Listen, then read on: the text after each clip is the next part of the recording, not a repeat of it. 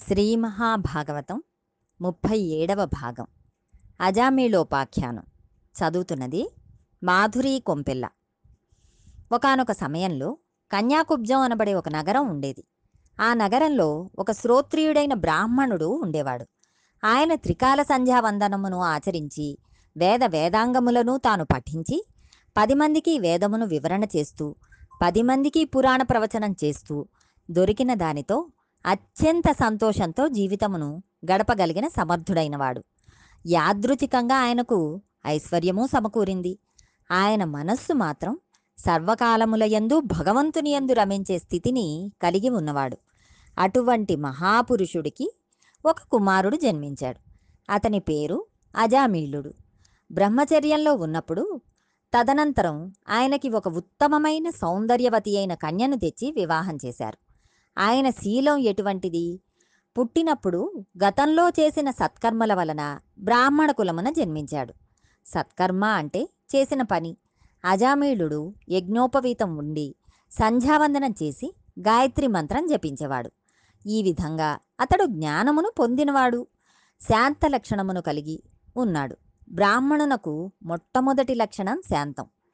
దాంతుడై ఉన్నాడు. దాంతుడు మనసును గెలవడం. మనస్సు ఇంద్రియముల మీద ఆధారపడి ఉంటుంది. ఆయన మనస్సును ఇంద్రియములను గెలిచాడు. ఇక్కడే మీరొక విషయమును గుర్తుపెట్టుకోవాలి. ఒక రాజు ఒక రాజ్యమును గెలిచాడనుకోండి, ఆయన మరణించే వరకు ఆ రాజ్యం ఆయనదై ఉంటుందనే నమ్మకం ఏమీ ఉండదు. ఈయనకన్నా బలవంతుడైన రాజు వచ్చి ఈయనను చంపి ఆ రాజ్యం ఆయన కొల్లగొట్టవచ్చు. అలాగే ఇంద్రియములను గెలిచిన వాడు మరొక 10 నిమిషములు గడిచిన తర్వాత పతనమై కింద పడిపోవచ్చు. ఆయన మోక్షమును పొందితే ఆయన ఇంద్రియములను మనసును గెలిచినట్టు లెక్క. అవి ఏ క్షణంలో అయినా కాటు వేయడానికి నిరంతరము కాచుకుని ఉంటాయి.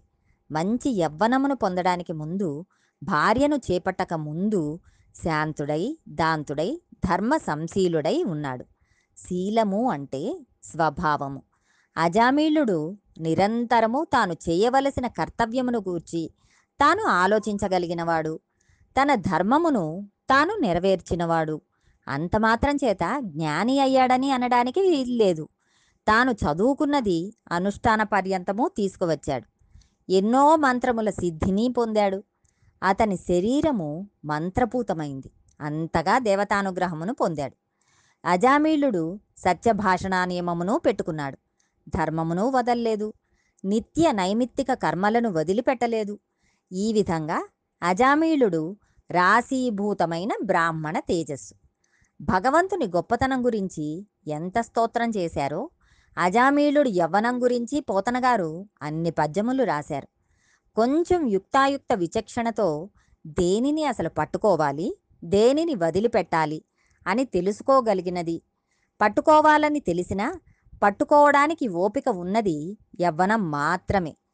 ఈ యవ్వనమును ప్రధానంగా 2 భ్రంశం చేస్తాయి. ఒకటి అర్ధార్జన. అర్ధ సంపాదనకు అనువుగా అధికారులను పొగడట యందు నిమగ్నమైనవాడు. బెల్లపు పరమాన్నమైనా అదే రుచి, పంచదార పరమాన్నమైనా అదే రుచి. ఒకే పాయస పాత్రను తీసుకువచ్చి ఎన్ని గ్లాసుల్లోకి సర్దుకు తిన్నా ఒకే రుచి ఉంటుందని ఎరగక కామినీ పిశాచం పట్టుకుని తన ధర్మపత్ని జంట ఉండగా ఇతర స్త్రీల యందు వెంపర్లాట పెట్టుకున్న దౌర్భాగ్యుడు అలాగే నశించిపోతున్నాడు. ఈ రెండిటి చేత యవ్వనం నశించిపోతున్నది. అలా నశించిపోవడం అత్యంత ప్రమాదకరం. ఇప్పుడు అజామీలుడికి యవ్వనం అంకురించింది.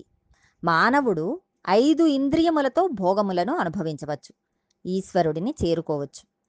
కన్ను తప్పుగా భ్రమను కల్పిస్తే దీపపు పురుగు నశించిపోతుంది. దీపపు పురుగు దీపమును చూసి తినే వస్తువు అనుకుని దీపం మీదికి వెళ్తుంది. రెక్కలు కాలి కింద పడిపోయి మరణిస్తుంది. దాని దృష్టికి దీపం ఆకర్షించేదానిలా ప్రవర్తిస్తుంది. మా ఇంటి దీపమే కదా అని ముసలాయన దీపమును ముద్దెట్టుకుంటే మూతి కాలిపోయినట్లు యవ్వనంలో ఉన్న పిల్లవాడిని పొగిడి పాడు చేయకూడదు.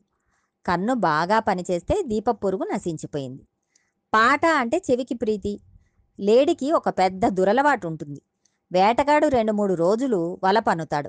ఒకవేళ జింక అటుగా రాకపోతే తానొక చెట్టు మీద కూర్చుని పాట పాడతాడు. ఎక్కడో గడ్డి తింటున్న లేడి ఆ పాట విని దానికోసం పరిగెత్తుకుంటూ వచ్చి వేటగాని వలలో పడిపోతుంది. వెంటనే వేటగాడు దానిని చంపేస్తాడు. అందుకని చెవి వలన లేడి మరణిస్తోంది. చర్మమునకు కండూతి అనగా దురద ఉంటుంది. ఈ దురద ఏనుగుకి ఉంటుంది, ఈ కండూతి దోషం. అందుకని ఏనుగులను పట్టుకునేవారు గొయ్యి తీసి పైన గడ్డి పరిచి అది ఒళ్ళు గోక్కోవడానికి వీలైన పరికరములు అక్కడ పెడతారు. ఏనుగు అక్కడికి వచ్చి ఒళ్ళు గోక్కుందామని ఆ కర్రలకు తగులుతుంది. ఆ ఊగుకి పుచ్చుకర్రలు విరిగిపోయి గోతిలో పడుతుంది.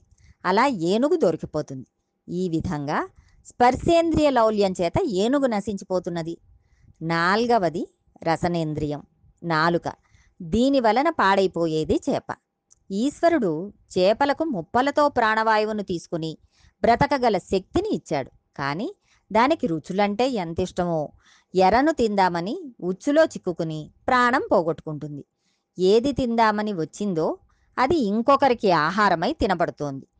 ఈ విధంగా రసనేంద్రియం చేత చేప నశించిపోతోంది. ఇక వాసన. పద్మమునందు సుగంధం ఉంటుంది. ఆ సుగంధమును అనుభవించడం కోసం ఎక్కడి నుంచో వస్తుంది సీతాకోక చిలక. అది పువ్వుల్లో మకరందంను పీల్చి మకరందం అయిపోయినా సరే కాసేపు అక్కడే పడుకుంటుంది. దానికి ఆ వాసన మరిగి మత్తెక్కుతుంది. ఒక్కొక్కసారి చీకటి పడి పువ్వు ముకుళించుకుపోతుంది. అది పువ్వులో చిక్కుకుపోతుంది. ఆ సమయమునకు నీళ్లు తాగుదామని ఏనుగులు వస్తాయి. అవి నీళ్లు తాగి వెళ్ళిపోతూ ఈ పద్మములను తొండంతో పీకేసి నేల మీద పారేసి తొక్కేసి వెళ్ళిపోతాయి. పద్మమునందు సుగంధమును ఆఘ్రాణిస్తూ ఉన్న సీతాకోక చిలక ఏనుగు పాదము కింద పడి మరణిస్తుంది. వాసన మరిగి సీతాకోక చిలక నశించింది. ఒక్కొక్క ఇంద్రియము ఒక్కొక్క లౌల్యమునకు నశించిపోతోంది. ఈ ఇంద్రియములలో ఏ ఇంద్రియమైనా మిమ్మల్ని కరిచేయచ్చు. ఇంద్రియములను త్రిప్పడానికి జ్ఞానమును ఉపయోగించాలి. అలా ఎవరు ఉపయోగించడో వాడు నశించిపోతాడు. ఇప్పుడు అజామీలుడు నిలబెట్టుకోగలడా? ఇది పరీక్ష. భాగవతమును అందరూ వినవచ్చు. కానీ యవ్వనంలో ఉన్నవాడు విన్నట్లయితే జీవితమును సార్థకత చేసుకోగలడు. ఆయనను తండ్రిగారు ఒకరోజు పిలిచి రేపటి పూజకు దళములు, దర్భలు, పువ్వులు తీసుకురావలసినది అని చెప్పారు. తండ్రి మాట ప్రకారం అడవికి వెళ్ళి పువ్వులు, సమిధలు కోసి సంతోషంగా ఇంటివైపుకి వచ్చేస్తున్నాడు. అంతలో అతనికి ఒక పొదలో ఏదో ధ్వని వినపడింది. దానిని ముందు చెవి గ్రహించింది. అది వినవలసిన ధ్వని కాదు అని ఆయన వెళ్ళిపోయి ఉంటే వేరు. ఈ ధ్వని ఎటు వినపడిందో అటు కన్ను తిరిగింది. పొదవైపు చూశాడు. కళ్ళుకుండలు తెచ్చుకుని అక్కడ పెట్టుకుని చాలా హీనమైన జన్మను పొందిన ఒక స్త్రీ ఆ కళ్ళును తాను సేవించి శారీరకమైన తుచ్చమైన కామమునందు విశేషమైన ప్రవేశము, అనురక్త అయిన పురుషుడు శృంగార క్రీడయందు విశేషమైన అభినవేశం ఉన్నవాడితో ఆనందంగా రతిక్రీడ జరుపుతోంది. అజామీలుడు ఆ సన్నివేశం చూశాడు. శుకుడికి కూడా ఇదే పరీక్ష వచ్చింది. బ్రహ్మమని ఆయన వెళ్ళిపోయాడు. అందుకని భాగవతం చెప్పగలిగాడు. కానీ ఇక్కడ అజామీలుడి మనస్సును అదృశ్యం ఆక్రమించింది. కర్మేంద్రియ సంఘాతం ఆయన్ని నిలబెట్టేసింది. చూస్తున్న సన్నివేశం మనసులో ముద్రపడడం ప్రారంభమైంది. అలా నిలబడి ఆ సన్నివేశం చూశాడు. అనగా ఇన్నాళ్ళు వశంలో ఉన్న ఇంద్రియ లౌల్యం గెలవడం ప్రారంభమైంది. వారిద్దరూ వెళ్ళిపోయిన తర్వాత తాను వెళ్ళిపోయాడు. ఇంటికి వెళ్ళి దర్భలు తండ్రికి ఇచ్చి అసుర సంధ్యవేళ సంధ్యావందనమును కూర్చున్నాడు. కానీ మనస్సులో కనబడుతున్నది ప్రార్థనా శ్లోకం కాదు, పొదల మాటున దృశ్యం కనపడుతోంది. ఇంట ధర్మపత్ని అయి సుగుణాల రాశి అయి సౌందర్యవతి అయిన భార్య ఉన్నది. కానీ ఆయన కోరిక వేరొక కులట యందు ప్రవేశించింది. ఆచార్య వాక్కులు గుర్తు తెచ్చుకుని అధిగమించాలని ప్రయత్నం చేశాడు. కానీ అతడు చూసిన సన్నివేశం వీటన్నిటినీ తొలగదోసింది. ఒకనాటి రాత్రి తన భార్యకు, తల్లికి, తండ్రికి తెలియకుండా ఆ హీనకుల సంజాత అయిన స్త్రీని చేరాడు. సంధ్యావందన భ్రష్టుడై రాత్రింబవళ్ళు అక్కడే ఉన్నాడు. తల్లిదండ్రులను ఎదిరించాడు. భార్యను విడిచిపెట్టేశాడు. తల్లిదండ్రులు వృద్ధులైపోయారు. వారి ధనమును దోచుకున్నాడు. కులట స్త్రీ యందు 9 మంది బిడ్డలను కన్నాడు. అతడు చేసిన ఒకే ఒక మంచి పని ఆవిడ కడుపున పుట్టిన ఆఖరు బిడ్డడికి నారాయణ అని పేరు పెట్టడం. ఆఖరి పిల్లాడు అవడం మూలాన వాడి మీద మమకారం ఉండిపోయి వాడిని నారాయణ నారాయణ అంటూ తరచూ పిలుస్తూ ఉండేవాడు. ఆవిడ పిల్లల పోషణార్థమై డబ్బు సంపాదించుకు రమ్మనేది. అందుకుగాను దొంగతనములు చేయడం మొదలుపెట్టాడు.